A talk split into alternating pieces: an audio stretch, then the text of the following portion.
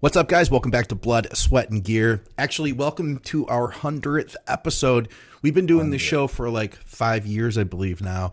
This is the longest running uh, bodybuilding Q&A podcast that is on the air right now. I'm here, of course, with Skip Hill, uh, 20 years plus of prep coach experiencing, and the one and only Nelson Jones. We've had Nelson on a bunch of times. I can actually say that a bunch of times now, coach of Martin Fitzwater Hey. and a bunch of other people. Guys, if you enjoy our content, do me a favor, hit the like button. And if you haven't subscribed yet, please do because we have several podcasts coming out each week. We were going to start today with Olympia Talk because the Olympia literally just happened. And uh, then we're going to go to listener questions. So if you guys have any good questions for us, go ahead and populate the live feed here. We're at the Advices uh, Facebook group for Think Big Bodybuilding Media and Advices Radio. Um, what's up, guys? We have a new Olympia champ. a new a new reign of mass. Literally, a lot of a lot of champ, a lot of champ. I champ. like we that have. reign of mass. Yeah, Yeah. yeah, that's a good way to put. And you have to wonder, looking forward, is this like you say the kind of the next step? Is this where the sport starts to go or starts to shift in a little bit different direction, much like when Mm, I've Dorian came in? Yeah, or you know it, it would be nice to see i mean and look anything new or any type of change things that aren't predictable it's always nice i didn't want to see you know phil lose or brandon lose but i admit it was kind of nice to see a change and have people go yeah all right good deal yeah. Yeah. 290 i, I- I- think is that right was that a stage weight I, Yeah, it was stage weight. 'Cause He was That's at fucking 335 in off season. Good Yeah. God. Uh, but I feel like when uh, when Rhoden won, they said it was like, oh, now we're into like this is Yeah. now we're changing, we're going towards aesthetics, and so I I don't see it being like for real. Oh, now we're only going towards size because come on, who? No one's going to chase him with size. You can't. It's impossible. right Like, yeah he he officially beats everyone when it comes to size. Um, but it is nice to see like a legit freak, you know, oh yeah because I mean it's kind of part of what the Olympia is. It's like this is the biggest and the baddest. Yeah. Yeah, and him putting together and, and really kind of nailing it. And I say him, you know, obviously him and Yeah. Chad. That's it's just it was really good to see. And I'm not a huge Rami fan. I mean, I, I I'm not against him, but I'm not like, oh, Rami should win. Rami should win. He should have won three years ago. You know, things like that. But God, to see it, I just thought, holy shit, this has to be hard to beat. But then I kept thinking, I'm like, you know, they hold it again against him a little bit because of aesthetically. He's just he's almost so fucking big that it's just not as Mm. pleasing to the eye. But again, I mean, he just smoked everybody on size. The conditioning at that that size, it's just it was just insane. I'll tell you what, I don't know the future if it, uh, you know, it's possible that this is kind of a pivotal point with bodybuilding. But I'll tell you what's what they did make very clear over the last three Olympias. I know where you're going with this. Yeah, and I, I want to make sure that I sound as respectful as possible. But Phil is done. That is done. That's my opinion. I'm not bashing the guy. Listen, I think Scott. I think you'll agree with me, and Nelson. If you've heard me talk about this, I hope you'd agree too. I do not like the personal Phil Heath. He might be a different guy now. He might be, Yeah, but I knew him for years, and I knew him as a solid guy. And then, in my opinion, he turned not. It turned into a guy who was not solid anymore. Hmm. But from a physique standpoint, I always stood behind him. I still said that he would come back, and if he did come back and make the changes he needed to, Mhm. that he would not come back if he couldn't regain the title because his ego couldn't take that. Yeah. And I was just dead wrong. So now he was beaten by Sean. He was he was beaten by Brandon. Brandon didn't win, but he was beaten by Brandon last year's Olympia. Yeah. And now Hani, I mean, or Rami. I, I do that sometimes, and I don't know why. Hani, Rami, why do I? Maybe I'm just a racist and I lump them all You- together, cover You, that you area. think they don't should know. work together? Apparently. Yeah, exactly. Hani, Hani and Rami. Which, to be clear, boy, did Chad do. Here's the thing, too.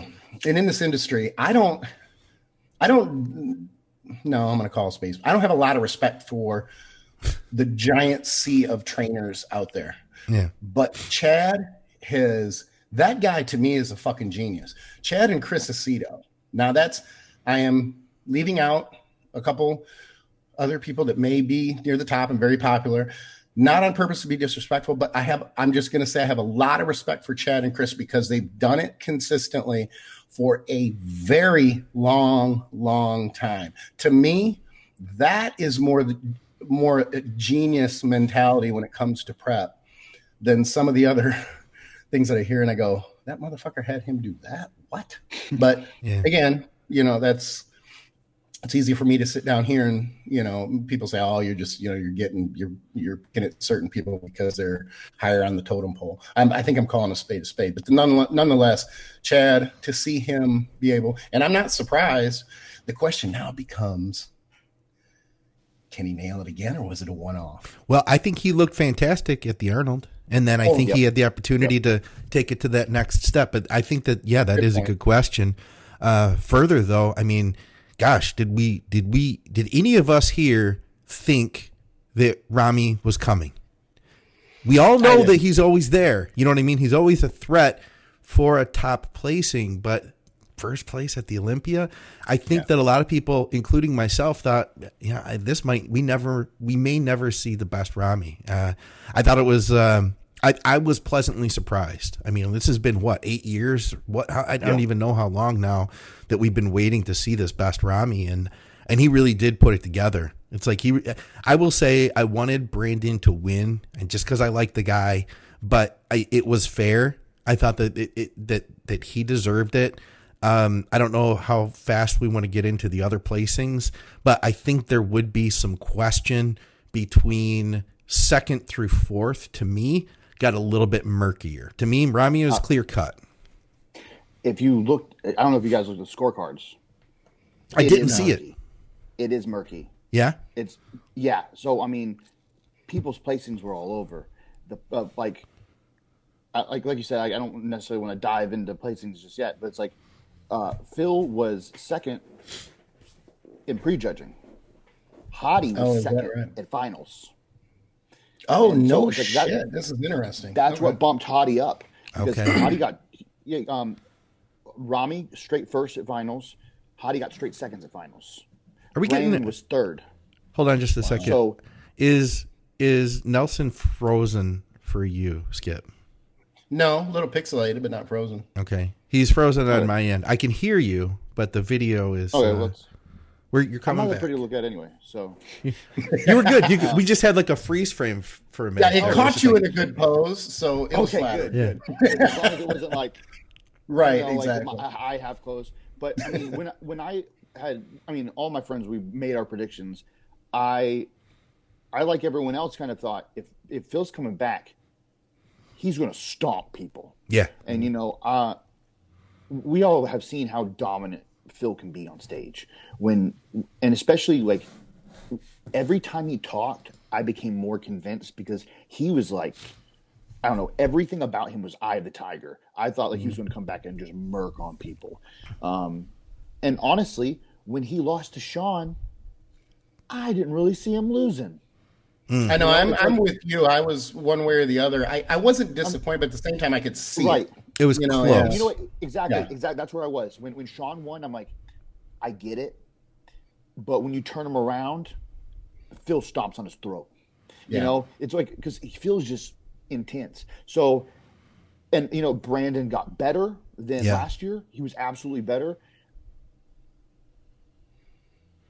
I have, I mean, I, I thought about this long and hard, but Phil's stomach this year was worse than when he left.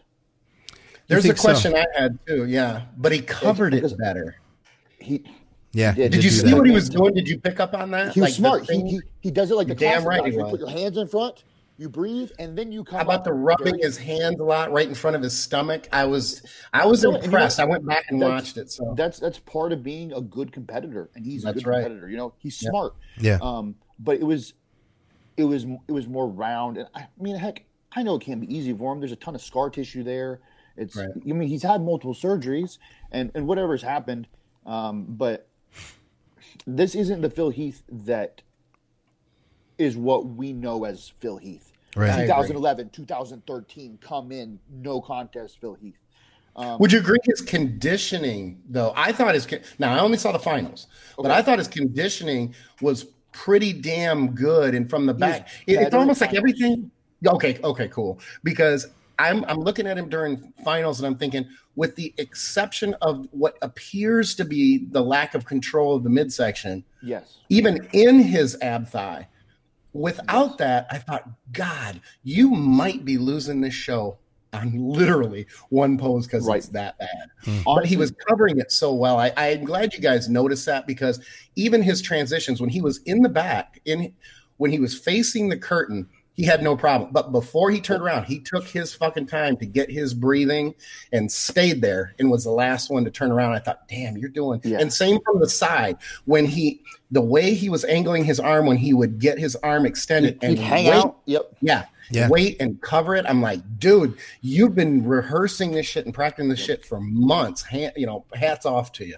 And you know, it's funny because I I think even though it's the smart move, I think Steve was kind of like rolling through poses faster at that point where he hmm. saw that he was doing that because what did Rami do? Rami just turned around. He's Yeah. like, Yeah. dude, I'm ready. Let's go. And it's funny because Big Steve had said something after they've done like they brought them on and off over and over and over. But one of the things I don't remember if it was prejudging or finals, but Steve had said, "You guys ready to go again?" Brandon and Phil didn't say anything, no expression, and Rami goes like this, where he's like Yeah. clapping, and Yeah. like, yeah, let's go, and it's like, oh, he smells blood in the water. Come on, you know, Yeah, if you're 290 and you're ready to pose another round, go through mandatories, my hat is off to you because my ass, it, light Yeah. heavy. Yeah. You called the second round, I'm like, Right. fuck my life, dude. Yeah, I- I, I bet living with Dennis James the last three weeks had Hmm. to be hell.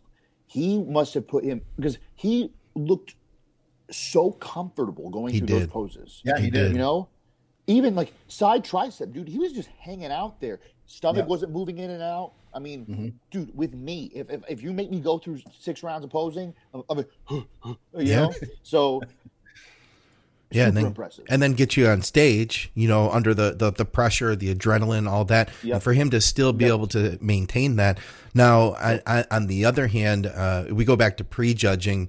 I felt that a detriment to Brandon was that when he came out in prejudging, he did not look. He looked crisp, but I didn't feel like he looked as full as he could, and I didn't know if it was a fluid thing, if it was a carb thing. But I didn't feel like he was. He had the, the like there was a few percent that he wasn't volumized to give him that like the extra. You know what do we call it? Like bells and whistles, that extra Sure. pop. You know, and and then I believe that we saw him fade quickly. So I feel like that that was to his detriment that he got worse through prejudging.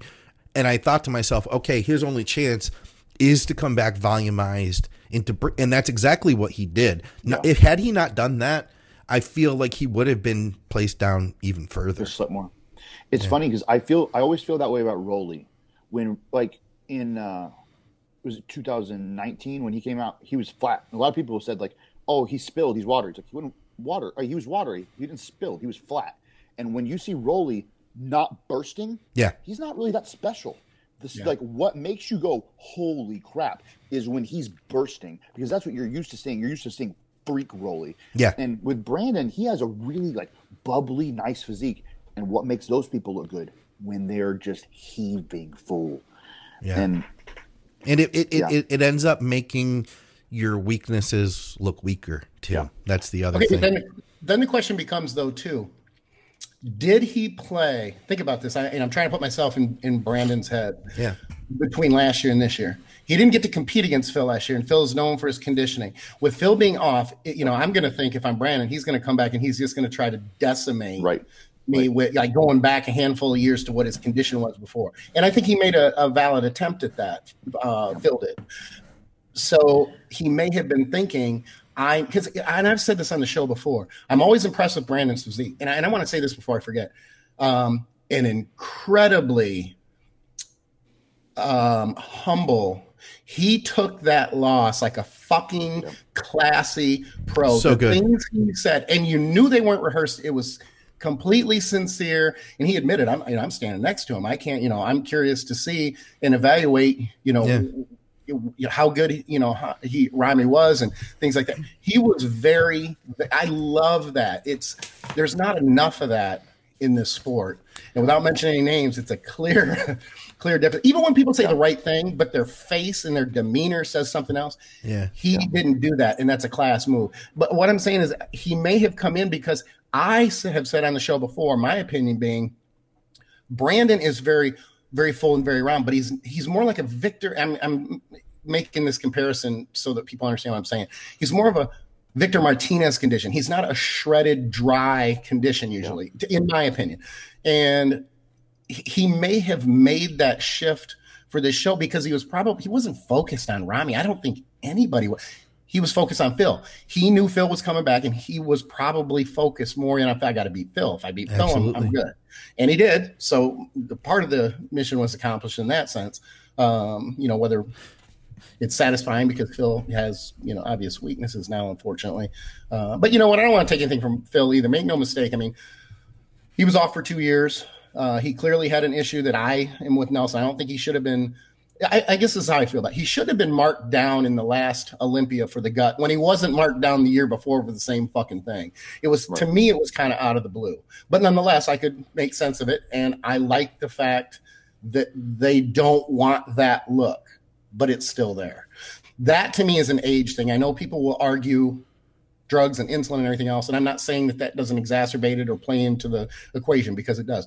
But I still have always and will continue to stand firm with the fact that the big, the bigger issue with the guts is the older bodybuilders from the force feeding for size. For That years and always been- years. yeah. Yeah. And, and he's coming up on 20 years. You know, he's about 18 years into competing now. He started in 2002. I saw him on stage the first time at the Northern and I met him shortly after that.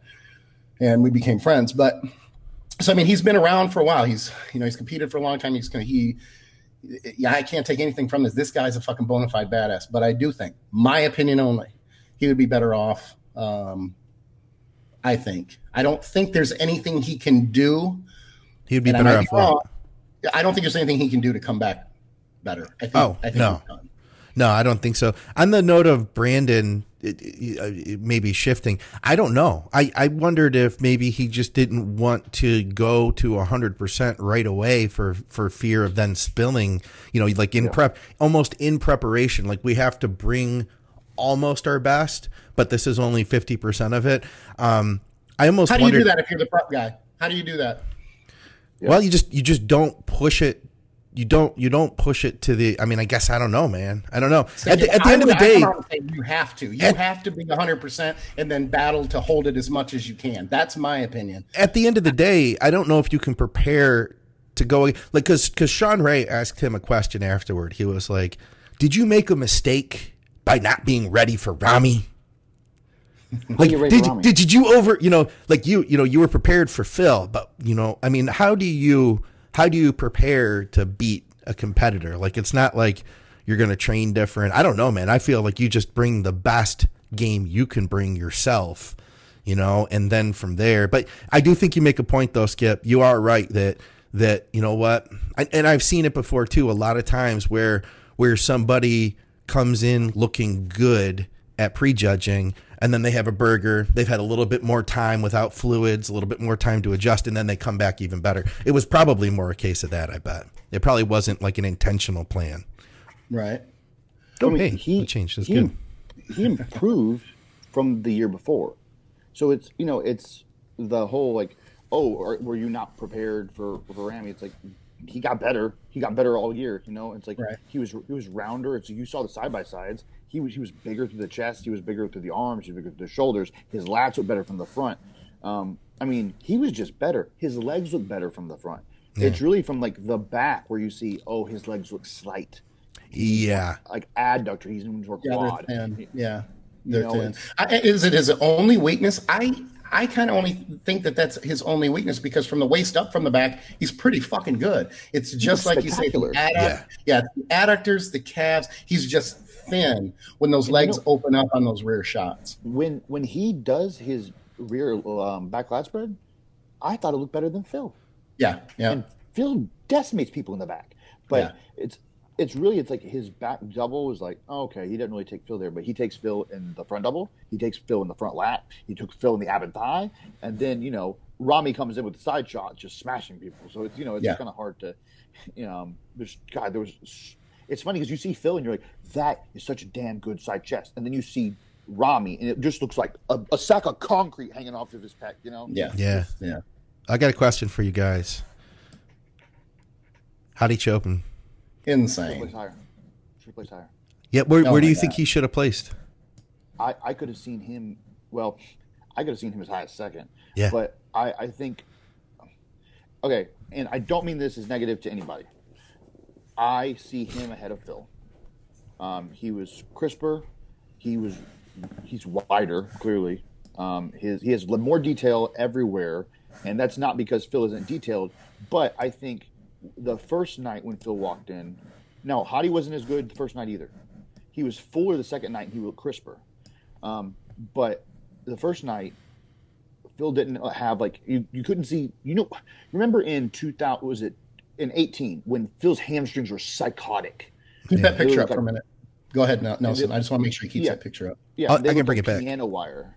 Um, they look like piano wire. Well, he- I'll bring it back. they did not look like that this time. And man, Hadi's so put together and he's so crisp and all of his lines are so deep. Now, on Friday, he didn't have, he looked really good. And his conditioning compared to everyone else looked excellent. But he didn't have the deep ab separation that we've seen in the past. Saturday night, Hadi came back with it. And that's why they bumped his placing up on Saturday. Um, but I honestly think that man, I could have seen it be Rami, Brandon, Hadi, Phil, Bonac. I and you know what? Bonac was good too. He could have been up there. But I, I think when we're so used to seeing Phil so amazing, Right. it, it this it's it's that's the only reason he starts going down. And I, I think mm-hmm. it's just a subconscious thing. It's like oh dude you don't look bad. It's you we just have seen you at the top. We've mm-hmm. seen you at a hundred a plus plus with bonus points. Yeah. so now it's like you have like an 89 a 92 it's not like you suck. You're still Yeah. one of the he, Yeah, you're he's still a badass. it's, it's like dude you're, you're third place in the world you're Yeah. amazing but it's, it's Right. it's just we, we, we will look at Hadi. Oh, hold on. You know what? Here's a quote that I have that I think people need to hear. This is a Turner Riddle quote. Um, he said it a couple years ago, but I remember because he had posted on Instagram. He goes, "You have to be amazing to suck at the Olympia." Yeah, you really do. Like it's like you know how good you have to be to suck at the Olympia. It's like that's what this is, and it's like obviously we're not saying that about him, um, but it's one of those things where I just I could have seen him a little a couple spots lower. I could have seen Hadi a couple spots higher. I really but could have I- too. It, wa- it was really close to the top. It was really close. Yeah. Could you see? And I think it was close all the way through. I mean, that's the thing with Yeah. this level of bodybuilding. Sometimes it's very, very clear. Yeah. You know, you, you have those years where it's just cut and dried, and Most everyone's of not the going years to with agree. Phil is, most of the years with Phil is in it. That was really clear. Yeah, Exactly, exactly. Unless you're a Kai fan, and then you know Kai was the Mr. Olympia. You know, not kind of not my president, not my Olympia sort of thing. Right. But but if you take your biases out, you know, and that's why I say uh, you make a good point about Hadi. Listen, here's the funny thing with me. I, I, I may have the people, you know, that I would think if I had to choose someone else's body, I would want that look over my. Yeah. But you know what? When it comes to judging, look, I, I have enough respect for the judges that I'm like, you know what? I don't want to have to fucking judge that, and I'm not going to Yeah. argue with the outcome. It's so subjective anyway that I just accept the, the placings for what they are. I don't really see it as oh, so and so got screwed. I thought Bonac was where he belonged. Hadi, if Hadi would have beaten Phil, I would have had no issue with that because he was Hadi was that fucking good. Um, Brandon is so fucking good, but he's a little bit thin in the legs. I mean, it's a minor weakness. I'm. It's going to be interesting to see what happens moving forward because, you know, you're talking. Scott was bringing up before. How do you prepare now to try to be Rami? I said Hani again. This is going to be a fight for me. For you guys know what I mean. Everybody else going. Yeah, yeah, yeah. it up. Um, how do you beat? You can't, Scott. You make a good point. They better just come to bring their best package and hope Yep. that Rami fucks it up. That's Right. about- And then if you win, you'd be like, "Oh yeah, I won," but it was only because Rami was off. It's funny to speak to that. So, like Scott, you had said uh, that Rami was really good at the Arnold, yeah, and I, I agree. And the apparently the only difference was Chad didn't carb him up as much. Okay. And then backstage, Rami doesn't pump up now. huh. I love that. I've said Yeah. that for fucking years. Don't So- waste your details. Shit. So, He's already um, huge. Why do you need a pump? At, at, at the Arnold, Chad was backstage with him. Yeah. and, and he had him. He's like, and he has like kind of a protocol he has. Most people do. It's like do ten body squats, do this, do that. And he said he was looking at his legs and he watched his legs fill up with blood, and his leg got like thirty percent bigger. Yeah. I was standing "Oh, right this there. Is the problem. This is what's been happening. And so it's like this guy gets huge with his pump.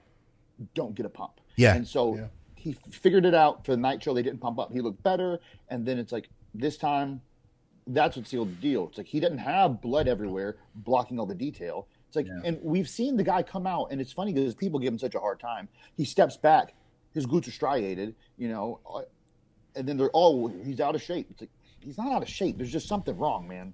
You know, it's like there's something that's not quite there. It's like Right. Rami's not fat. Rami's never been fat. It's like the Right. guy's he was doing 90 minutes on the stairs for this prep. Hmm. It's like he wasn't fat. It wasn't like a you know. It's like and when you're a 300 pound dude on the stairs for any amount of time, you know, it's like he's a worker. It's just one of those things where, okay, I that's so that is all to say.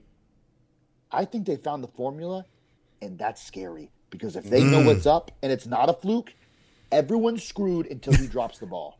Goddamn right. Yeah, Yep. yeah. You know? I was standing with him right there. I was at the the pump up at the Arnold, and yet he just looked so insane, doing nothing, like doing nothing. Man, it was it was probably one of the freakiest things that I've seen in person. Being literally just feet away from him Right, right, right. while they're oiling him up and everything. It just it was it was unbelievable, man. Like the fir- he was the first thing I saw when I came around the corner, and he was facing away from me. I've got video of it actually. If I could find it, I'll throw it up here. And it's Yeah, just yeah, his back, not even flexing, just his back, and then the legs. I'm like, oh my god, you know, it Yeah. it, it was crazy. Levels. I wanted to There are go back to levels Hadi for a minute. Um, could you, you know you saw you said you you thought he could have beaten Phil. You could have seen him up Yeah. above him. I think that wouldn't be a problem either. What about Brandon? There's people that thought that he should have even beaten Brandon. What are you where are you guys at with that? I wouldn't have argued it. I don't know if you would have, Nelson. I wouldn't have argued it. I think what, and you guys cor- correct me if I'm wrong, or if you feel differently. Let's be fair. I mean, you win the Olympia, and the more times you win it, you're going to the expectations are higher, and you may there there may be this this uncon or subconscious bias in the sense that you got to beat the motherfucker. Like you have to, you know, it's knock out the champ, Yeah. all that cliche stuff. I think it plays a part, and it and I don't. If I were Hadi, and I don't know, you know, any of his comments afterwards or anything else, I'd be pretty fucking happy with where I was. But I would also Yeah. think if I were Hadi that you know what, I've got a chance to step up another uh, position here, and and from there, you know, he better be like uh, Gaspari for the years during the Haney, but basically be ready to sit in Yep. second place until Ronnie Yep. fucks or Rami fucks up. I I hate Yeah. to say that, uh, but he his look is great, and standing next to Phil, I mean here's the thing even if he doesn't beat phil on anything else his mid if everything else is even and it's the same the midsection is just day and night i mean for you to vacuum at that type of size and be able to hold it and look with that condition it's a very very good package I,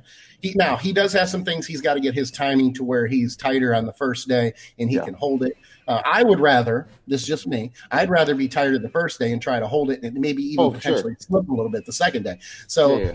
that's kind of but you're right most of the time you do end up a little bit tighter and a little bit drier on that second day it's usually the way it goes 80% of the time so It's funny. I don't know if you guys noticed, but uh, when he came out the first night, it looked like normal Hadi, except for you know not as detailed.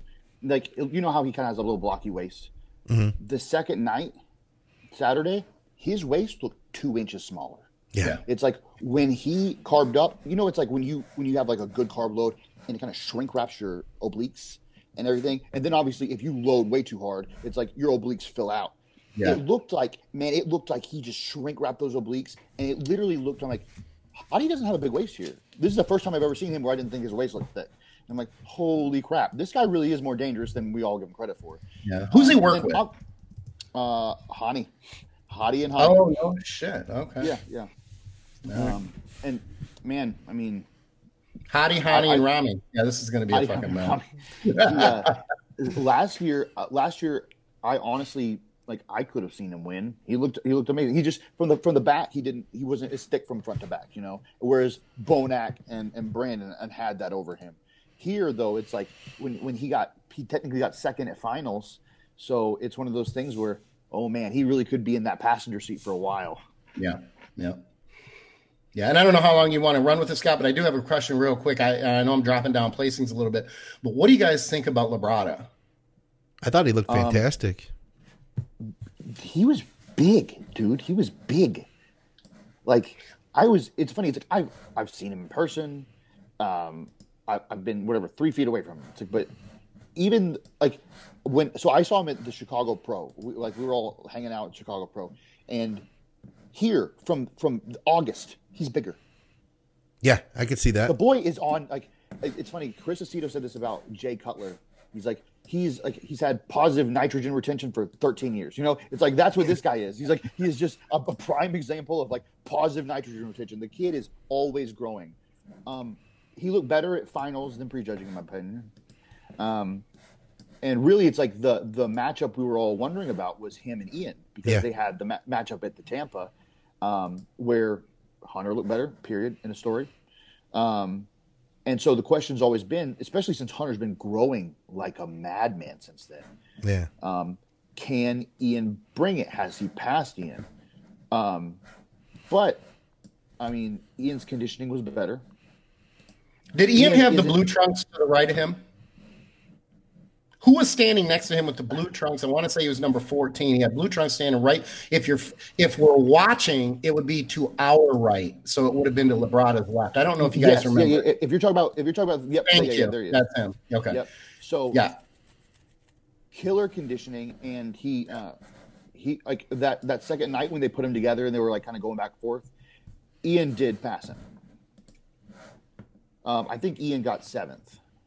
Okay, Yes. because I was watching while I was trying to get it up on my TV and it would not fucking come up on my TV. Yeah. So I ended up having to switch to my phone. And I was frustrated because I couldn't see um, the, I couldn't pay attention to the comparisons. But I was, I think, standing next to Ian. and this is just my opinion on the brief amount that I saw for final Yeah. or on um, the finals Saturday night. I think that Labrada didn't. I'm not arguing that he was not in good condition, but standing next to Ian, it didn't help because Ian's condition was so good that it Right, made me right, feel right. like Labrada's could have been a lot better than what it was. Right. And you know, it's funny. He's like, I feel like probably, I, I don't know. I don't know. I haven't talked to him about it. I don't know. But I think what his problem is because he's always full, and he and like I, I bet the the guy can't go flat. You know, it's like he's one of the he just has so much muscle and he looks awesome all the time. But it's like in prejudging, he had like a film of water over his abs, and I don't. It's it could have been one of those issues where it's like, first of all, the show's at night, and you have all day to not mess it up, and then Yeah, all the right. next day to not mess it up. So it's like you have you have a huge chore on your hands. Um, they got rid of the film, but it it wasn't like hard and crisp. Right, right. Um, you know, and, and again, like you said, right next to Ian, it's just like Ian looks like a, a sack of Dixon stretched over concrete. You know, it's like Yeah. you, you, you can't. You, Oh, that not visual. like That's a hell of a visual. yeah, there. Yeah. um, That's dry. Oh my god. yeah, that's right. It's funny. I actually Jason Hum made shirts that said Team Dick Skin in like 2008, and uh, I just found it upstairs like 45 minutes ago. Um, That's great. yeah, I know. Uh, but yeah, it's man, Ian looked killer. He he was awesome, and it's funny because like, so I think they have a lot of like the same strengths and some of the same weaknesses. So it's like they're a really good comparison to follow, and it's gonna be one of those things where over the years they'll probably get compared back and forth because of this Tampa thing, and because they're both up and coming, um, and because you know both big white guys, you know. So, uh, but that front lat spread has been like it's one of those shots that's like a harder one, and Ian just murders in that thing. Yeah. He looks awesome. It's crazy. It's like That face is fucking good. I like that. yeah, yeah. I, I can't. It's, it's one of those. It's it's funny. It's like when you watch that, it's like you don't even know what to do. God, Yeah. he looks so good. I, I was really happy to see it because he's he's obviously he struggled to you know conditioning over and over. He's talked very publicly about like, you know, it's it was hard for him and they were going back and forth not knowing what to do. But another thing I've heard him say is like, for him, he gets fuller all day. He gets harder all day. So it's like for him, the night show is the way to go. That's where he's going to shine. Hmm. Whereas like a Tampa, you wake up at eight o'clock. All right, let's roll over Hmm. the venue. It's not going to be as good, you know. Yeah. Yeah. Would you guys agree that Ian has one of the best, just like Yes. side? I don't even want to say side shots. Just like everything for every side shot, I guess he he has one of the best. Like he, he's the last guy that I want to turn to the side standing next to. Right. It he does that side tricep, and it is Yes. stupid.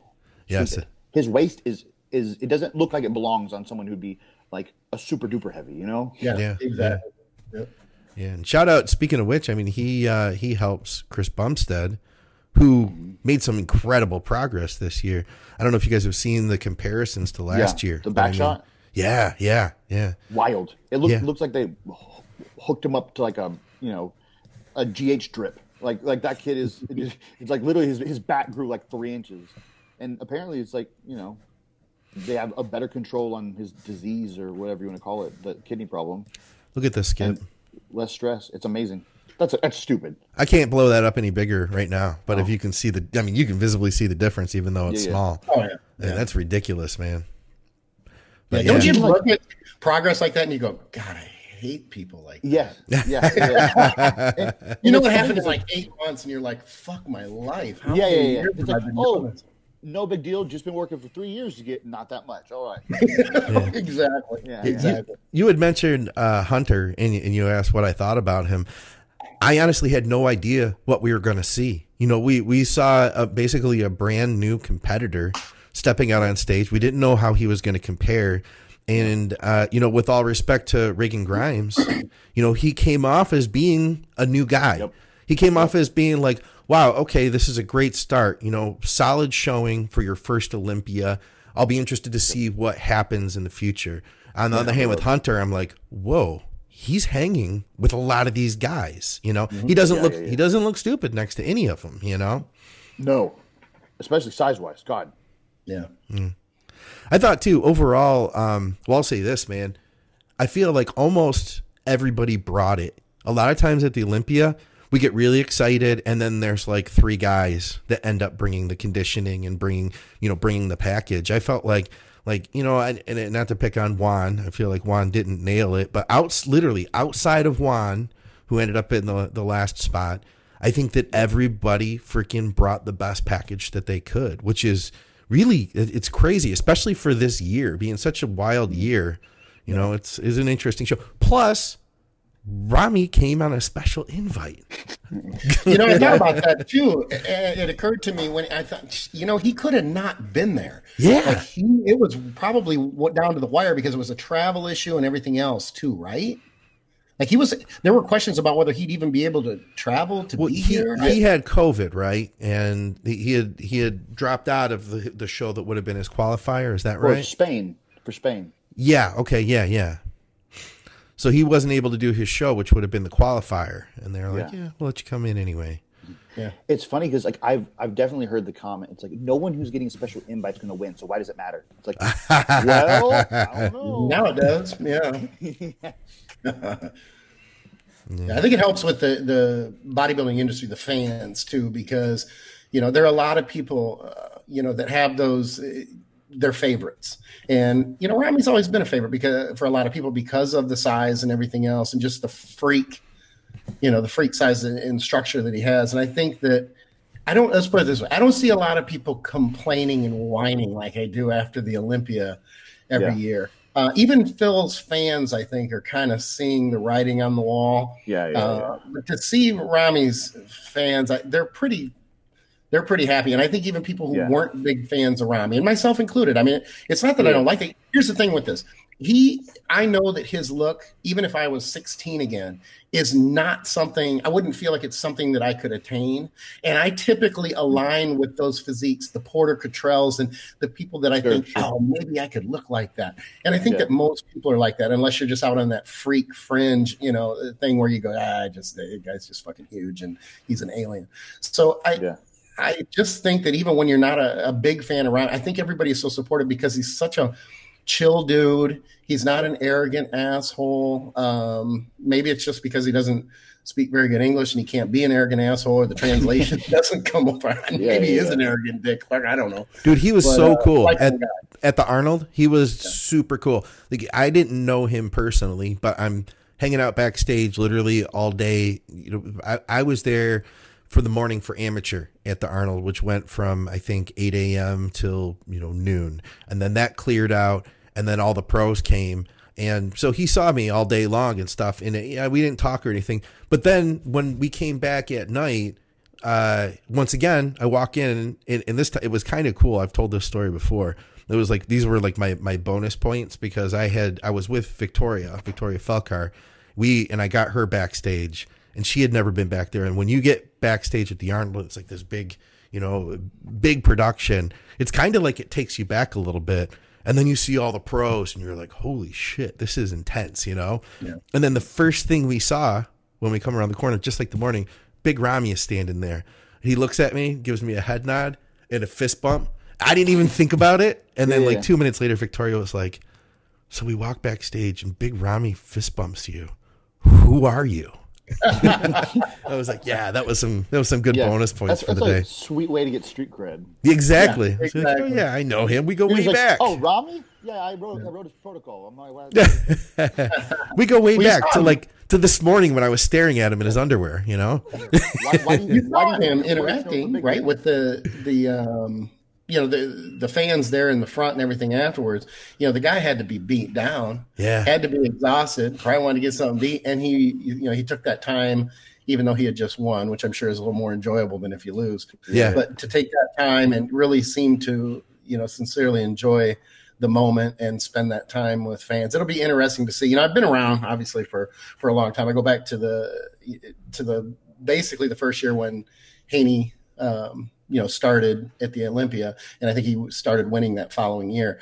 So I've seen a lot of predictability, and quite frankly, you've heard me say before how boring I find the sport sometimes. And I think this last year really helped me to go, you know what, this is a nice change. You know, with Phil coming back and you know, I would have liked to have seen Shawn there, but there's just a lot of different. There's a there's a lack of predictability. It's not as predictable as it usually is. Maybe that's the best way to put it. And I like that. That to someone who's been around for a long time, that brings back a little bit of the excitement. And I kind of want to know what's going to happen. What's going to Yeah, instead of oh, yeah. well, this is what's going to happen. So there's no sense me spending the time. You know, Orlando's in my backyard. I could have driven up there. I'm like, what the fuck would I want to go up there? And then I thought about it as it got closer because you know you understand I had to move and everything else. I had a lot going on. Yeah. It's the holidays, but I'm thinking, God, it's in my backyard. And at the last minute, I thought, God, you know, it probably would have been cool. Now that I see that it the way that it went down, it probably would have been even more fun. So maybe I'll go next year. Hell, I don't know. What's that term they people say nowadays? It's like FOMO.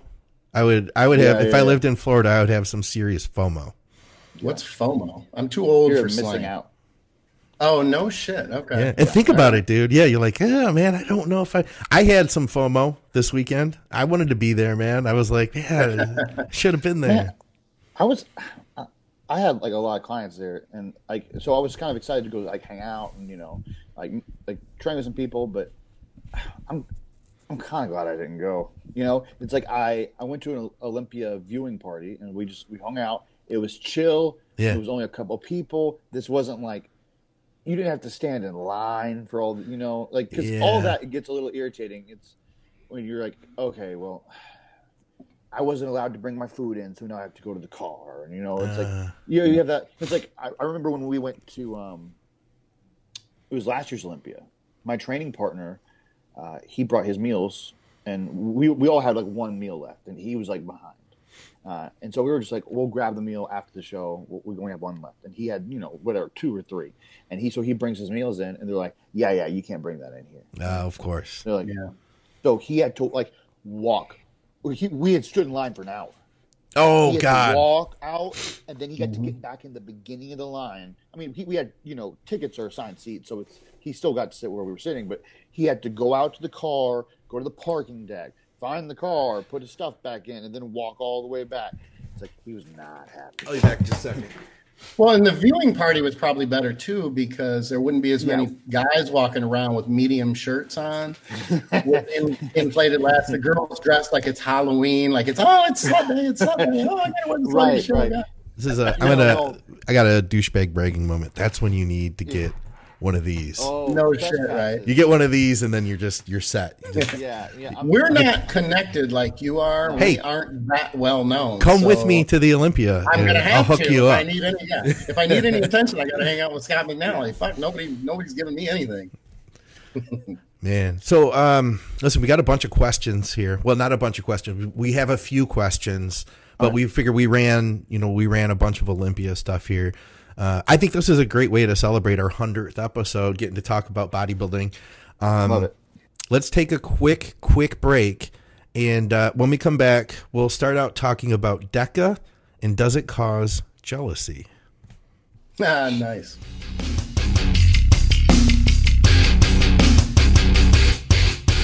Hey guys, why are you using sports nutrition that was designed for someone else? At truenutrition.com, they offer the world's largest selection of quality protein powders and they let you design your own custom blend from a variety of powders, flavors, boosts, and packaging options, like the Team Skip blend, for instance. That's over 20 billion possible combinations to create a protein powder tailored to your diet, your goals, your tastes, and your budget. TrueNutrition.com also offers the ability to create delicious custom oatmeal blends, and they're third party tested, proving that all their supplements are ensured to have the highest level of quality and value. Don't be a sucker and pay for fancy packaging and gimmicks. Discover the source that bodybuilders trust and stop using mass produced nutrition that wasn't designed for you. TrueNutrition.com and use our code ADVICES at checkout to let them know that you support the shows. What's up, guys? Welcome back to Blood, Sweat, and Gear with Skip Hill. No S2H, but we have Nelson Jones here. Um, we got some questions here. If you guys, I, I see we have a couple in the live feed here over at the Think Big um, Advices Radio Facebook group. Uh, if you guys want to ask us questions, feel free. You got to post them right in the feed for the the live feed here, and uh, we will uh, we'll cover them here on the show. So for starters, I I wanted to talk about this because it's kind of a topic that recently came up on another episode, uh, another podcast, uh, Bodybuilding Nerds Radio, that I do out every Friday on SoundCloud. Um, DECA and jealousy. So a while ago, I did this uh, a Facebook um, Q and A, and somebody said, you know, every time I've run DECA, he's like, I'm not a jealous guy, but I start getting really jealous, like of my girlfriend and stuff. And it's like, so I, I feel like I can't run it. And I and, and, and why is why does that happen? And I I replied back saying, like, man, I've never heard of this before. But interestingly, I had a bunch of people reply to my reply, being like, oh yeah, I, I've actually felt that. I've I've gotten these weird negative feelings on DECA, like jealousy, insecurity. And then uh, I mentioned it on Bodybuilders Radio, and my co-host VJ was like, "Yeah, I get that, man." He's like, "I'm not usually that kind of guy, but I started feeling these weird insecurities and stuff." Have you guys ever dealt with this? No. Uh, I think But That, that was I my reaction. So, I'm like, gonna have I- fun with this one, but go ahead, Okay. Nelson. Yeah. Run Okay. it. Well, so like, here's how my mind works. I I don't like I see like it's a 19 or it dep- may deplete dopamine. Is Mm-hmm. it because you're not as happy of a person? So like, you're like who you already are starts like insecurities start happening and you're not as happy. So you start going down this path. But man, I, I gotta tell you, as far as like drug side effects and like aggression, I don't really get them. And it's funny because um, Phil Viz, uh, he he's like he, one one time he's, he told me he's like man, like I was taking suspension, and he's like. I don't know. Maybe your gear's fake. You're not angry enough. but I'm just, I'm, I'm kind of a happy guy, um, and I, I stay pretty level. I, I, I don't ever really um, like fly off the handle or anything like that. And honestly, it's like I, I would like something to make me like super aggressive in the gym. I think that, that's kind of fun. Um, but I don't, I don't get it like that. So, like when people take trend and they just start losing their minds, that's Yeah. not me. I mean, I can see like obviously it's like I can might get a, a little impatient or a little short. Um, but yeah, I so something's being like I, I'm jealous because of this, and like kind of throws me off a little bit.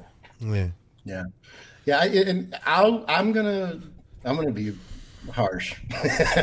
I'm gonna keep it light, uh, but Yeah. here's here's how I feel about this. Now, I will preface this by saying, the more you're on and not off, the less likely you are to ride the roller coaster of ups and downs. So, it could be argued that because I have been on more than I'm off, and I don't cycle on and off, I'm much like you, Nelson and I've always believed this. I think gear will magnify or exacerbate Yep. the personality traits that you already have. If you're a dick and you get on gear, you're it's a pretty good chance that you're going to be a bigger dick than you were before. Yeah. Sure. If you're a relatively level-headed, you know, and, and awareness is huge because if you find yourself irritated and you're able to say, well, it's, you know, I'm on, you know, I just started, I'm four weeks in, whatever, then there's kind of an awareness there. And I think that there comes, you know, it comes with a little bit of maturity and it comes, you know, with a little bit of, you know, being honest with yourself and, and being, you know, a responsible user who's on gear. It's much like alcohol or anything else. If you, if you can't manage yourself when you're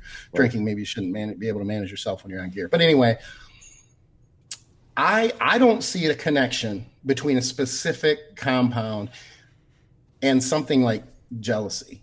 Now, I'm not saying that it doesn't exist. What I am saying is, and this is what people aren't going to like, because it can exacerbate or magnify already existing conditions, don't kid yourself and say that you weren't jealous to begin with. This is mm. just magnifying. This is gas on a fire. Look, we all want to we want to sometimes deny or minimize the personality or character traits that we have. No one wants to, especially in the bodybuilding community. We all, you know, we have machismo running, you know, heavily through our through our veins, uh, along with gear and everything else. But we don't want to admit that. So No, nobody the does first though. chance- Like, yeah. And jealousy is a- of the- it's a gross It's feeling, kinda dude. like this- absolutely.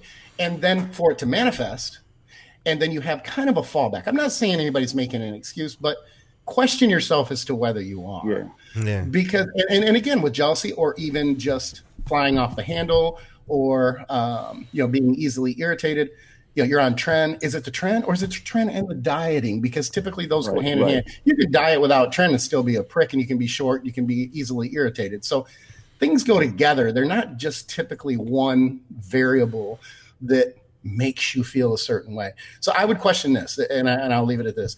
If you feel that it compounds or exacerbates or brings out a, a character trait or a personality trait, then you got to dig a little deeper, get below the surface, and see if that wasn't already there and you're already dealing. The other thing is too is anybody who's in typically anybody who's in shape and in in good condition, they're not typically going to be very insecure.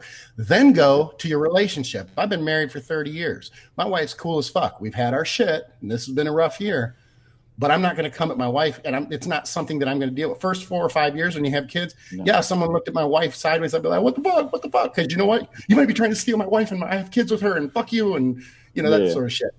But not after being involved in and that jealousy thing. I don't have to deal with anymore.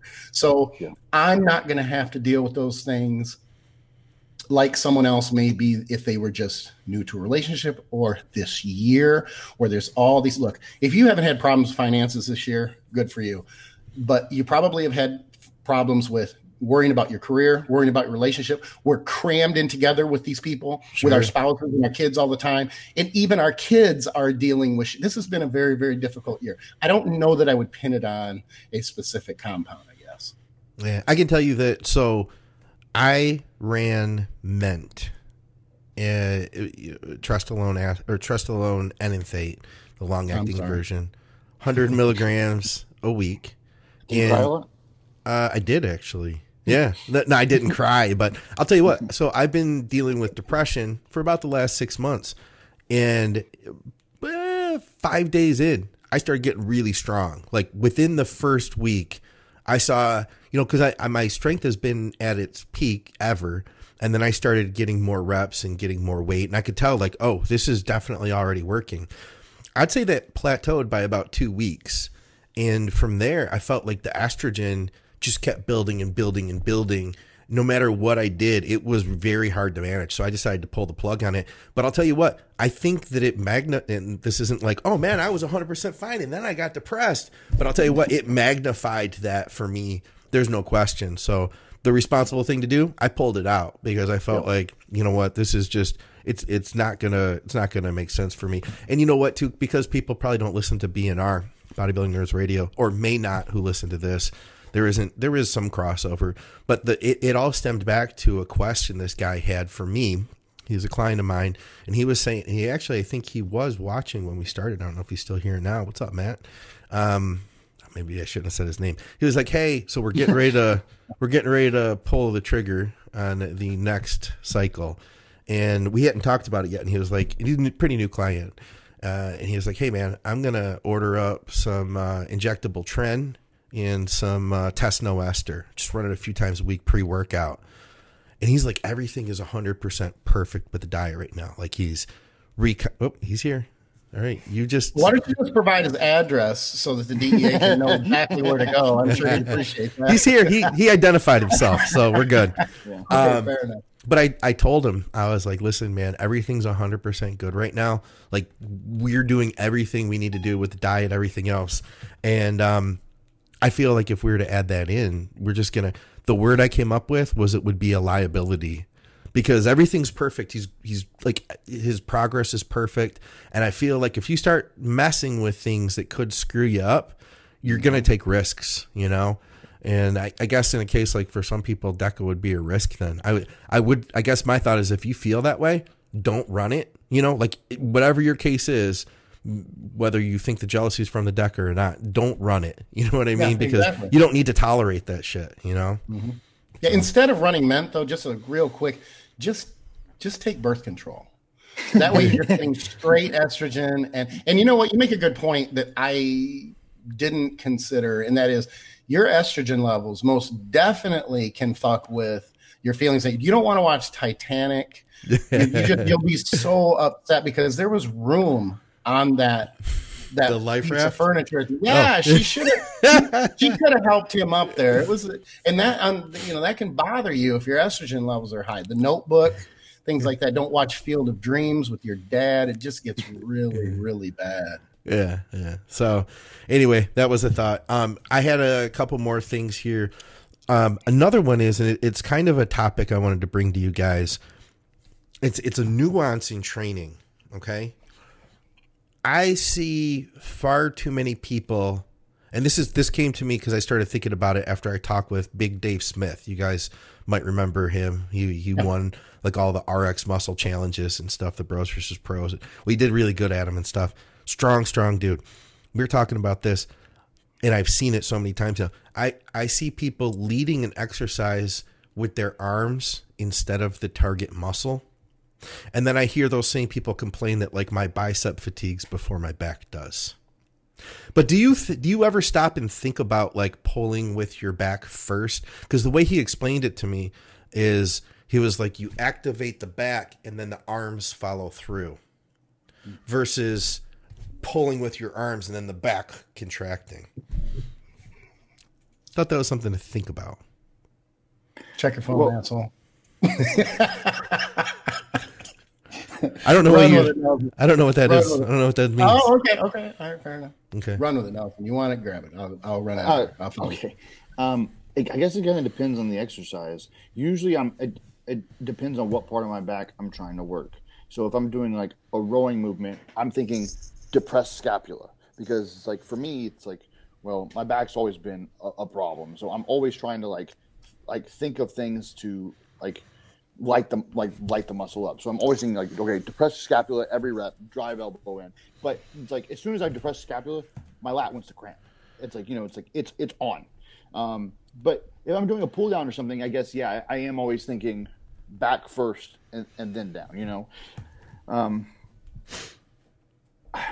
it, it's funny. It's like I think that it almost takes more thought than what I give it now because at this point I'm I'm automatically thinking move I'm moving it with my back. I'm not okay, I grab this with my arms and I pull my arms down and then my back. Like I'm not really thinking about it like that because it's it's kind of gotten to the point where it's just automatic. Yeah, exactly. Um, but I, I do think it's a good cue. Um, Yeah. I always try to explain it that it's more like, uh, and especially to clients who, uh, you know, that I train one on one. You, you basically from a from a thought standpoint or or processing how to to row and to you know do lat pulls and chins is you know to pull from the elbows. The thing is is when you explain that to someone like you know you nelson or you've got that's easy to understand because you already know what that feels like you explain it to someone else and they're like what the fuck are you even talking about i mean i'm holding onto the bar why am i not pulling what are you talking about Yeah. but then once they get it they're like okay now i see what you're talking Sure, about sure. um, did have a situation this last week with um, one of my clients down in uh, Miami. Manny tore his bicep completely. Oh yeah. Full- Oh full rupture. yeah. yeah, and um, it, it- he was doing rows, and you know, as people are on the internet, uh, I tried to kind of nip it in the bud because I didn't want to deal with the the know-it-alls. There's a lot of know-it-alls who don't move big weight Oh, and dude. aren't 12 pros, and they always seem to have a lot of opinions. And, Dude. and it it always comes kind of you know irritating. Dude, I, I you listen. I started posting a lot of videos in the last year on Instagram. In the amount of unwanted feedback, I, like I'm all for feedback, but the amount of unwanted, unhelpful feedback I've gotten, Yeah. his like if there should be a metric on Instagram that shows you like the percent of stupid responses that you get. Yeah. You know what I mean? And I like you see like understand why they do 17 it. percent of people weren't following you, and 23 percent of commenters had something stupid to say. Yeah, exactly. That's a very good point. And I know what they're trying to do, and they're not going to like me saying this, but it's the truth. There's always that connection where people, when they they know just enough to be dangerous, and dangerous, I don't mean dangerous from an injury standpoint, but just enough that they feel like they know more than they do. They want to connect, and they want you and everybody else who's going to read it to know that they know the nuts and bolts and they know the rudimentary shit. Yeah. So, as an example, he's doing undergripped. You know, I call him Dorian rose Yes. Yeah. He's 225, he's 2 230, and he's rowing 405. They're not going to look like this stretch and squeeze contraction and that sort of shit. It's a power movement. Now, I will concede this, and, and this is true, and, and Manny knows this too. It's a dangerous movement. Dorian knows it all too well. Mm. I would not pull under grip if I was that strong, but I'm not Manny. I'm not a fucking pro who's trying to. Number one, I think I train hard. This motherfucker would bury me. Okay. Dusty rows a fucking 500 pounds, but he's got an overgrip. He can still injure himself, but I'll admit that it's more likely that you're going to have an issue with your biceps because it's it's a relatively unnatural movement with weight that heavy. I get it. But with that type of heavy training and that type of intensity comes the risk of injury as well. I don't think he's going to go back to that grip anytime soon. Sure, But the I point is, is, it was unfortunate, and this is why I posted. It was unfortunate because he had started growing like a weed. We had just, you know, we started working together late in his competitive season this last year with the two, um, the Tampa Pro, after the New York Pro, and he had started to step up a little bit. His condition was great, and there's a lot of potential for him moving forward. I'm very excited to work with him, and very excited for the potential that he has. So I was posting it as this is what had happened. He's going to find out and get the MRI, and we're hoping that it's not a complete rupture, and it was. So he's going to Oh. be sidelined, unfortunately, for a little while. Um, and dude. you know, it's going to give us time to talk about the training and and things like that. And I'm going to try to you know, basically try to push on him the things that, you know, Jay Cutler did when he pulled Phil aside and said, look, you don't need to be doing mm-hmm. 160 pound dumbbell presses. You're in this for the long haul. You want to improve. It, it doesn't take that. You can train, and I've said this many, many times on this show, and I'm going to continue to say it. You can train intensely without training with at your maximum strength level and still grow like a, especially when you have a genetic gift anyway Yeah. to, to, to grow. So intensity before weight, not to say that weight is not important or progressive overload is not important, but there comes a point where you have to balance your the longevity of how long you're going to do this versus someone like Dorian who, you know, he he had no choice. He had to step away because of injuries. And uh, I think someone like Phil is a good example where, you know, he wasn't known as one of the guys who trained harder like a Branch Warren, but Branch Warren was also pulled out based on you know, he was pulled out of the game based on the injuries and what it started to make him look like and feel like. So I use those as an example. Examples. We could even go to Ronnie. Ronnie was uh, he's obviously king of the world and will probably always be, um, or at least for another generation. and yet you know the poor guy can't walk. Now, I'm not saying that that is directly related to the training, but it certainly exacerbated any condition he had hereditarily prior to that. So you want to be in it for the long haul, you have to be a little bit more calculated. And Manny knows that. And we're going to talk about it more because clearly we have plenty of time to talk about it now. Yeah. And I laugh not to make fun, but to add a little bit of levity to a you know a relatively yeah. negative situation. And he's handling it well. Uh, Jesus Christ, he was at he was in Orlando training legs at Kissimmee Golds there with a torn, completely ruptured bicep. And I'm looking at him going, "Don't grab those handles too hard. Don't grab those handles well, too hard." Yeah, the question his, that. Uh, go ahead. Go ahead. I was gonna say, what's his stage weight? Stage weight was two. He's still two two twelve. So I mean, his stage weight oh, was so I mean, probably two oh seven. Yeah. So I mean, it's like really, if he just trained even like like Jay, or like which like where you're just pushing volume, you're going heavy, you're not going crazy. It's like, dude, you don't have that that much further to go. The improvements right. you are making are not yeah. slabs of tissue. exactly. I, I figured he was he was pretty close to the top. You know. Yeah.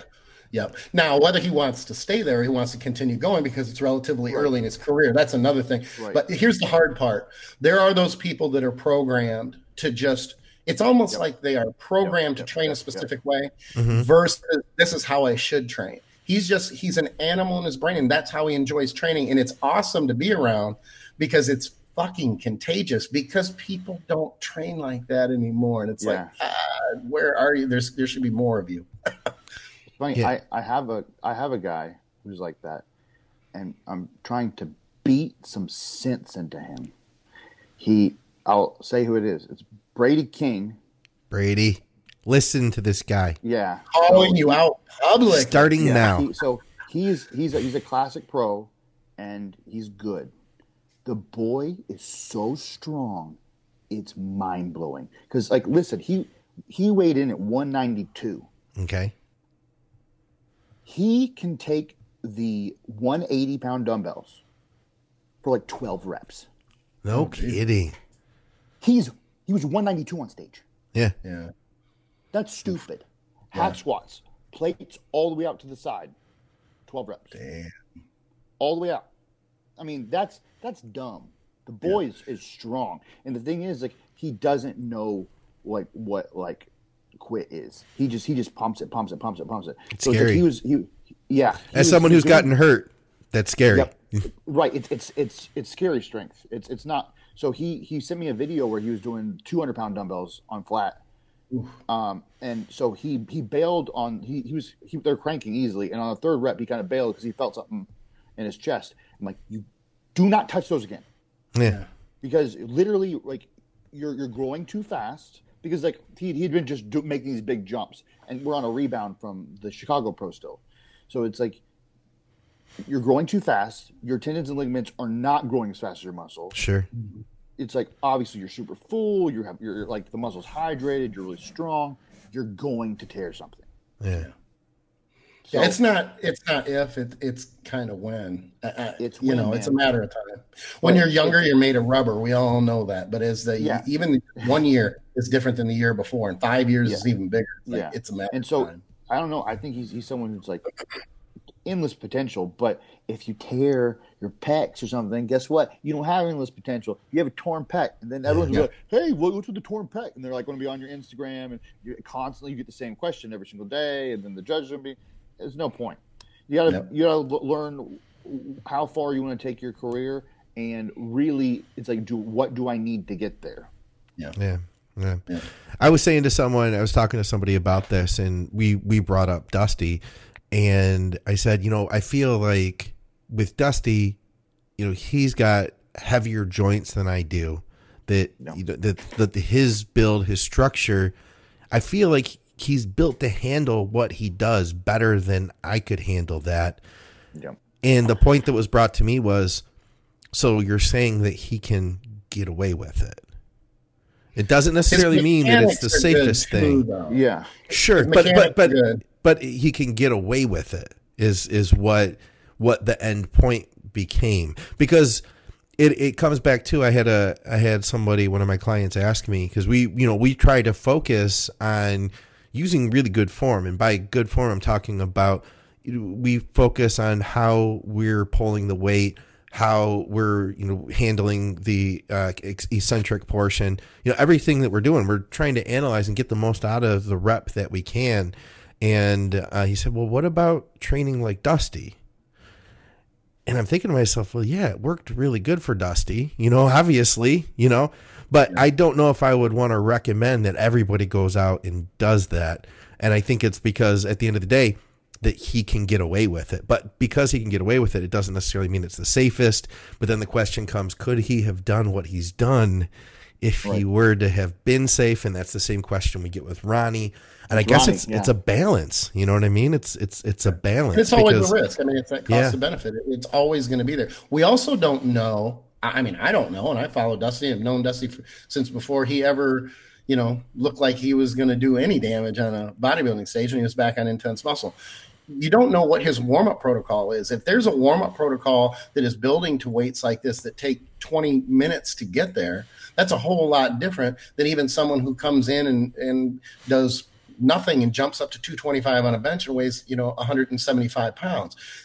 That's a big, big deal. There's age, there's a lot of factors you know in there that every person has it, it, they're all individual so yeah. i don't think dusty has a a like spotted history of injuries. I know he's had some, but for the amount of weight he moves, if I'm not mistaken, he hasn't had any real yeah, wood. knock on wood, of course. But I don't think he's had any big ones where you I would look at someone like that. I mean, even with his mechanics and stuff, I mean, you guys have to feel this, I would think.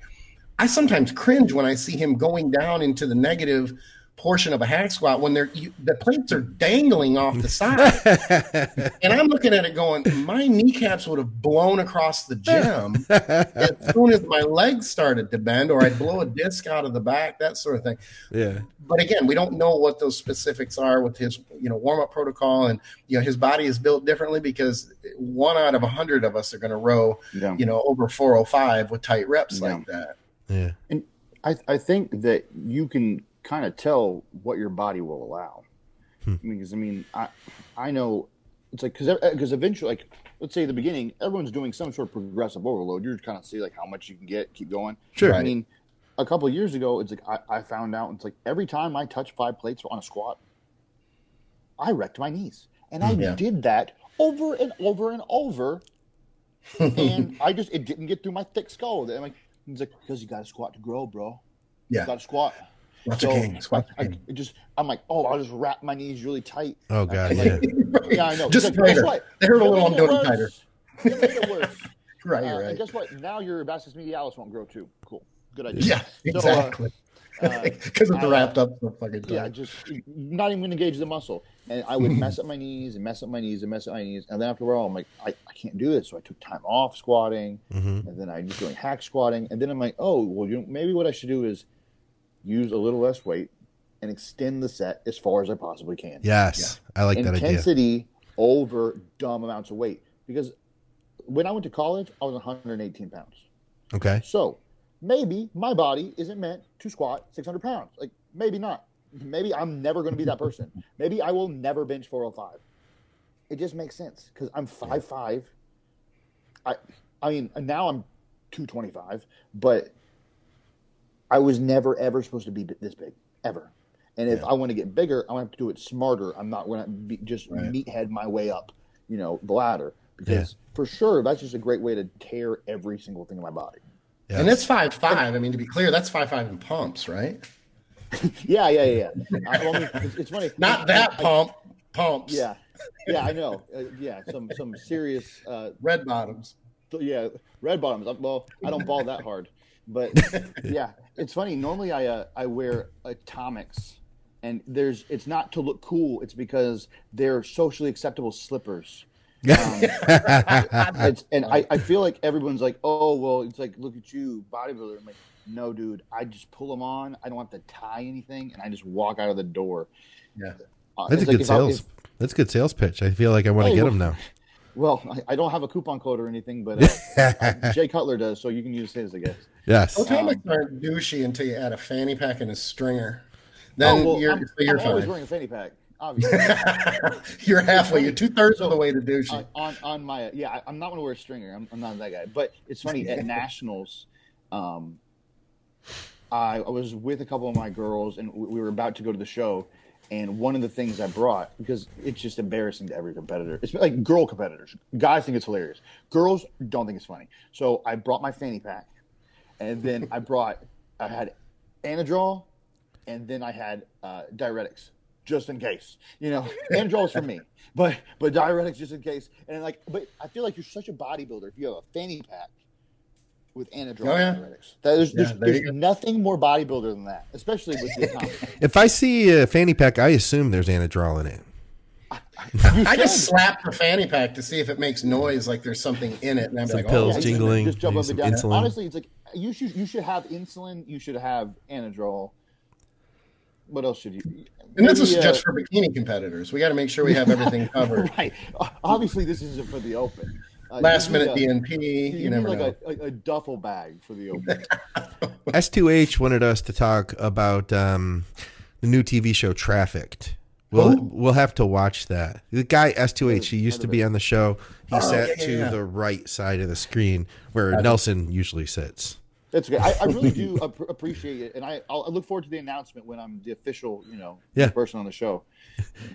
you got to take it's out cool. You haven't signed S2H. a contract yet? I, I, I thought we You gotta- I have to, I have to take him out. You have to kill S two H. I don't. I, I don't think Good he's luck with that one. killable. Yeah, yeah, I know, think, right? I think I think he has more guns in his house than I have hairs on my head. So, but this Which- show which isn't that Trafficked, hard because I really don't have any hair. it uh, it's about uh, drugs. It's about you know like criminal enterprises and uh, revolving around drugs and distribution, all that. Anyway, um, Is he on it? no, but Tony Hughes is, and No way. Yes, Oh, Tony shit, Hughes I is heard on it. Yeah. Yeah, he told us a little bit about it last week, I think, or I can't remember. Maybe he just told me.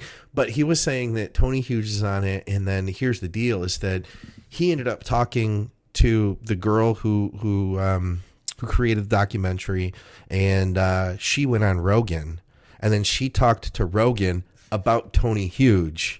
And she was like, "Oh my gosh, he's such a interesting guy, so charismatic, and you know he knows all this stuff. He's helping all these people, and and he got so much publicity being on Joe Rogan. But S2H saw the actual episode. He wanted us to uh, to talk about it here because I guess that she takes he takes her on the back of a motorcycle or something to his clandestine lab, and Yeah. uh, it's uh, in a tent or something like that, and they're they're manufacturing gear, I believe, or He's a very something. I don't know. Interesting, interesting fellow. Well, I mean, it makes complete sense, and it seems very. I mean, it, I don't know about you guys, but it seems sensical and logical that you would have that information about you on a documentary and on the Joe Rogan show. I mean, Right. you know what? I don't have a whole lot to say. I've been here's the thing. I've been approached by a couple people that I went to school with who asked me if I knew him, and I just flat out said no. And I, and I knew oh. why because they said, Yeah, "Oh, yeah, we yeah. watched a documentary the other day, and my husband and I were wondering." And it was funny because she goes, the one girl goes, "We know you're not into any of that stuff, but we wanted to know." I'm like thinking, "Good. I'm glad that I'm not classified with Tony Hughes."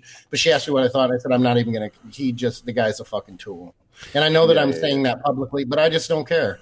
Uh, I just I call a spade a spade. It is what it is. The guy's a fucking tool. He just needs to shut his mouth. And it's what it is. It's it's the height of attention seeking. He loves the attention. Doesn't give a fuck how he gets it. And I have no respect for that. That's just all I'm gonna say on. I think I, am going to say something. I'm to jump in, and this is not necessarily to defend Tony, but to share my perspective. That I felt that he was a complete tool when, uh, I'll- like you said, Skip, when I first heard about him. But then after talking to him, he's at least 70% redeemed himself. Yes, he does say some stuff that is pretty crazy. Um, and, and I do think that he's giving the wrong message. Like, I don't understand where the, like the attitude of like, you know, I use drugs so that I can train less, you know, that I can sit on the couch and grow muscle. You know, that, that message I don't think is a positive message. It, it, it condones drug abuse. And I do think that steroids can be dangerous. And I don't think that you can intellectualize it to be any other way than that. So I do think that there is a dangerous message for young people who will take that as the Bible. And yeah, in exchange, he does get some awesome publicity for it. But I don't think he's quite as bad as the headlines read. I think that when you like when you've heard about like the thousand milligram DNP cycle type thing, um, he had a reason and he kind of tapered it. I think it was like a day of a thousand or something like that, and then he tapered it back. And Well- I don't know. I don't respect your condemn- opinion on him. It doesn't change mine. I, I don't. I don't c- condemn anyone who it's like, oh, I took a thousand milligrams of DNP because let's let's be quite frank. Uh, many of our friends, colleagues, whatever, have all done really dumb stuff with drugs. Sure. And you know what? I've, I've participated in some of those. I, I can certainly speak for myself. Like I've done stupid things that, like, you know, were just silly. Um, you know, or whether it's too much clen or whatever. Yeah. Um, But you didn't promote it though. Just no, saying. no, no, no, no. Yeah, see, I, Yes, I do yeah. think that that's the issue. I I personally have seen him as so. So what I saw, uh, like Dante on Intense Muscle giving like all this information. The the message always was, here's how you work smarter. Here's how Mm-hmm. it's like you train, your diet, blah blah. blah. And it's like and drugs. It's like he said drugs are part of the equation. They're really not a huge part of the equation. If you like optimize everything, take some drugs, you're there. Um, and then it's like health was always like a big part of this. Whereas on the other side of the coin, it's hey, listen, you can take DNP, you'll lose this much fat in two weeks. Guess what? I take the DNP and then I go eat cereal at night. Yeah. And now I don't get fat. It's like I I take two grams of test because we just want to see what's going to happen. Um, it's that kind of stuff. It's silly. It's silly. And so I, I feel like, um, especially when I would rather someone's first introduction to bodybuilding or even drugs be something like cycles for pennies rather Right. than you go in and it's like my first introduction is oh first cycle. Here's here's two injectables and oral and uh, we, we, we're gonna work on some dnp later. It's like yeah. come on man. It's like and and I, I think it could have been balanced out maybe if there was really good if he talked well about nutrition if he talked about training. But man some of the stuff i've seen and i i don't i'll admit i don't know a lot about him. Yeah. but I, I have watched some videos and like the stuff he says about training is abysmal. Uh, it's it, there's there's there's nothing like it's not intense. It's I, i'll go in he's like i did two sets of deadlifts today and i did some cable flies. Like what? And Yeah. so i don't know. I, I do think sure he's he might be a nice guy um and i'm sure he has reasons for doing it. And you know what? He's smart in marketing. He is. Because we're all talking about him you know? It's like Yeah, I don't deny know. that. Yeah. but but Yeah, but I don't he, he is a he's a tool set. He is Yeah, I when you put it that way, the the the you wouldn't want it to be the first thing. That's I guess that is my main fear. And honestly, that's the reason why I can't bring myself to be that way. You know, I feel like if Yeah, we're yeah. going to talk about any of this stuff, I feel like we need to do it in a way that's going to hopefully evoke some respect out of somebody who just learns about it. And out of our industry, for fuck's sake. See, if he's talking about it in the industry, that's one thing. We could talk about that and say how bad that is and irresponsible. But he's doing it in a forum where now it has the mainstream's attention. So all these people, even the people approaching me that I went to school with, Yeah, that's they're asking point. Yeah, they're not about it. I'm not right? gonna, yeah, I'm not going to say it, but they could then stumble on and go, "Oh my god, you know, he talks about gear. He must be just like Tony." No, and Tony has an ob. In my opinion, Tony has an obligation. A 22 year old doesn't really. Right. But Tony, someone like Tony, who has been around and knows, and he's older and he should be a little fucking wiser. He has an obligation to the industry to be able to, in my opinion, present it in more of a positive light. And I don't think he's doing that. And I think he's not really part disrespectful. of the industry, though. It's not Well, like he, all of a sudden up. has become part You know of what I mean? though. You know what I mean? He's a I- yeah. representation of it. Yeah. i mean he's at expos you know yeah, but he didn't come up through it. No, I understand. He just decided in the last few years that he was going to attach himself to it. You know, I, I also feel like there's, and obviously it's like this era is one of, of being very public, and I'm all about that. I mean, I'm I'm very upfront with. If someone has a question about what I take, I tell them. I'm, I'm not hiding anything. But I, I do feel like the the circles with which you tend to share this information, you need to be responsible. So it's like, if if I don't know some 15 year old asked me like something about it, I would I would answer a little differently. Yeah. Skip was like, "Hey man, it's like, were you taking this?" He's like, "Yeah, I'm doing this." Um, it, it's very different. It's very different. So when I feel like when you you are someone's first information, and if you're just some guy on YouTube, it's like who is. I mean, let's face it, he's just hanging out with prostitutes and showing himself taking drugs and all this other wild nonsense.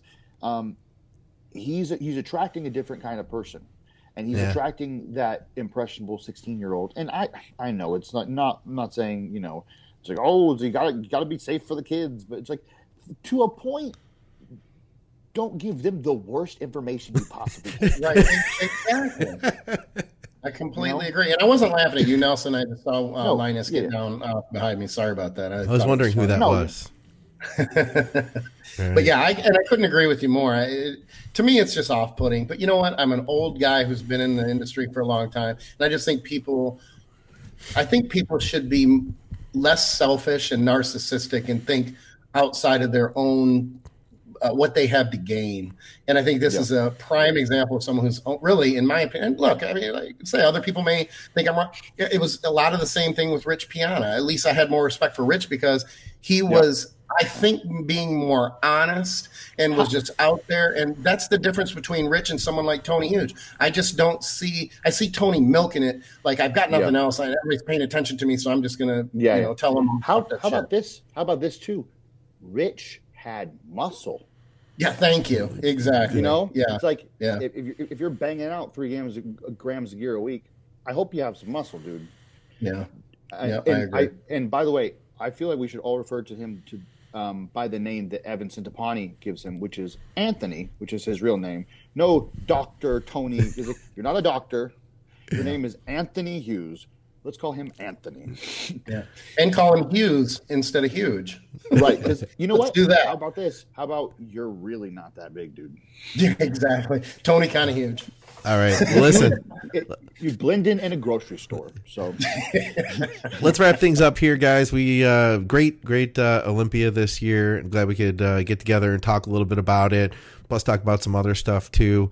And thank you for uh, getting together with me early, so I can try to get this show out a little bit earlier. If we went well into the night like we usually do, then I would be. Uh, there's no way I could get everything edited tonight too. So Right. Cool. Yeah. head over to teamskip.com and uh, Nelson, how do they reach you? you can just hit me up on Instagram. Go to the gram. I'm a, I'm a kid of this generation. Slide into slide into that You DM. slide Slide into Slide my them DMs. All right. And uh, of course, go to our great sponsor, truenutrition.com. You can use our code advices, awesome health supplements, sports performance supplements, everything you need. Go to truenutrition.com uh, for another episode of Blood, Sweat, and Gear, episode 100. Hundo. With uh, Skip Hill, Nelson Jones, I'm Scott McNally. Guys, thanks for tuning in, everybody, in the live feed. And uh, awesome Olympia. We'll see you soon.